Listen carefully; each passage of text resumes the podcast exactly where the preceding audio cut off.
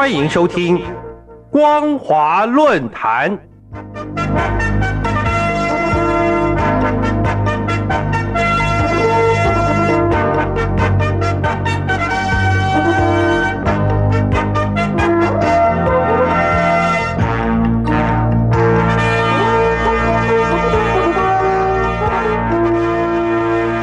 听众朋友您好，欢迎收听光华论坛，我是黄轩。今天的论坛主题是龙年礼要龙门行大运。各位听众朋友，今年是农历甲辰年，恰好轮到十二生肖中的龙当令。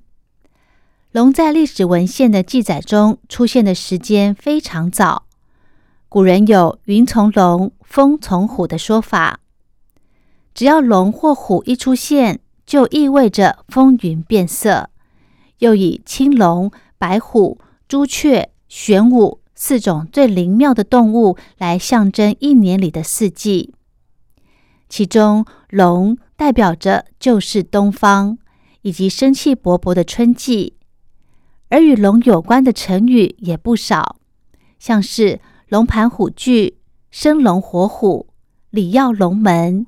龙潭虎穴，龙争虎斗，龙吟虎啸，龙飞凤舞，龙张凤姿，这些都跟龙的神意和尊崇脱不了关系。在中国古代的神话与传说中，龙是一种神异的动物，甚至于人类的始祖伏羲、女娲都是龙身人面，所以中国人自称是龙的传人。但是龙的起源并没有一个固定的说法，比较能够被学术界认可的是图腾说，认为龙是取自于中国古代部落的图腾所演化来的。在部落之间发生战争后，由胜利者将失败者吞并，并取失败者图腾的一部分加到自己的图腾里去。经过不断的互相吞并，最后组成了龙的形状。这就是龙拥有多种动物特征，并且合为一身的原因。而传说中对龙的描述是：它的头像骆驼，眼睛像兔子，头上的角像鹿角，耳朵像牛耳，尾巴则像蛇，还有像老鹰的利爪。和鱼身上的鳞片，集合了多种动物的特征。如果从动物学的观点来探讨龙的起源，又有另一番见解。根据动物学家的研究，龙的原型是体躯庞大的爬虫类动物，主要是代表水龙的鳄鱼以及代表山龙的巨蜥。在上古时代，中国大陆的气候温暖潮湿。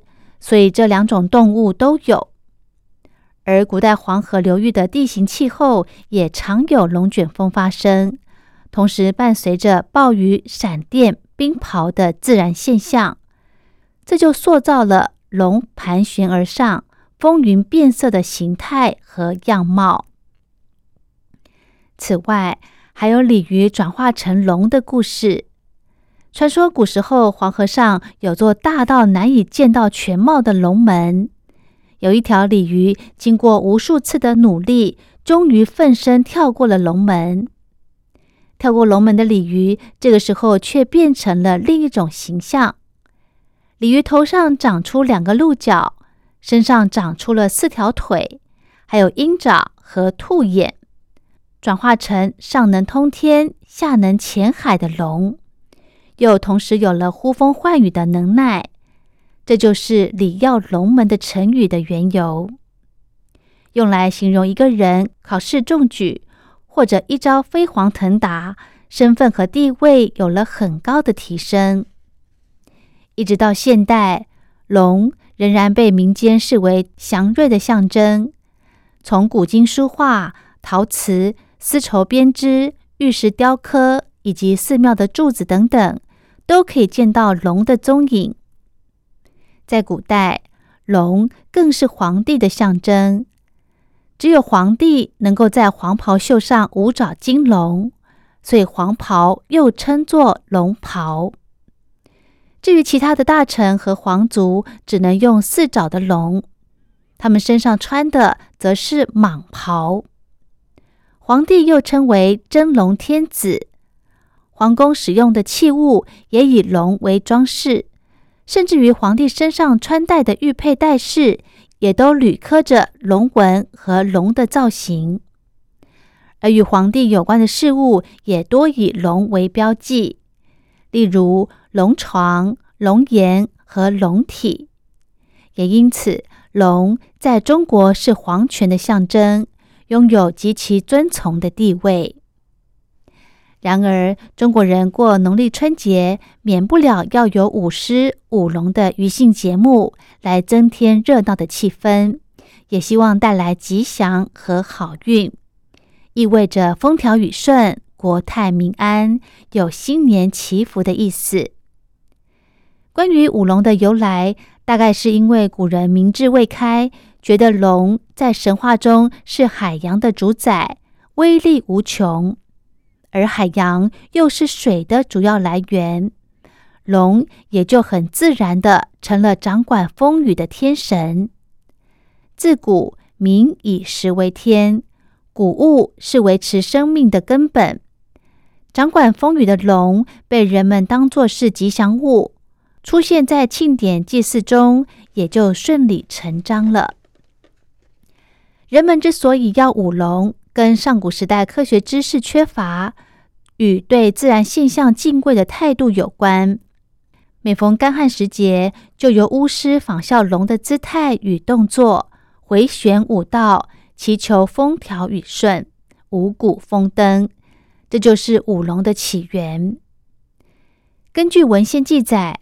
早在商朝的时候，就有坐龙祈雨的习俗。舞龙最早始于汉代，一直流传到今天。最初是作为祭祀祖先、祈求甘霖的一种仪式，后来逐渐成为文康娱乐。远在唐宋时代，舞龙就已经是逢年过节时常见到的表演。甚至成为具有民族文化特色的民俗活动。一元复始，万象更新。在我们即将送走兔年，迎接龙年来临的此刻，回顾过去，瞻望未来，寄望在龙年开春伊始，海峡两岸共存共荣，迎来龙腾虎跃的新气象，为两岸民众创造经济繁荣、社会均富。自由民主的社会福祉。最后，祝福大家在龙年里大展宏图，礼耀龙门，行大运。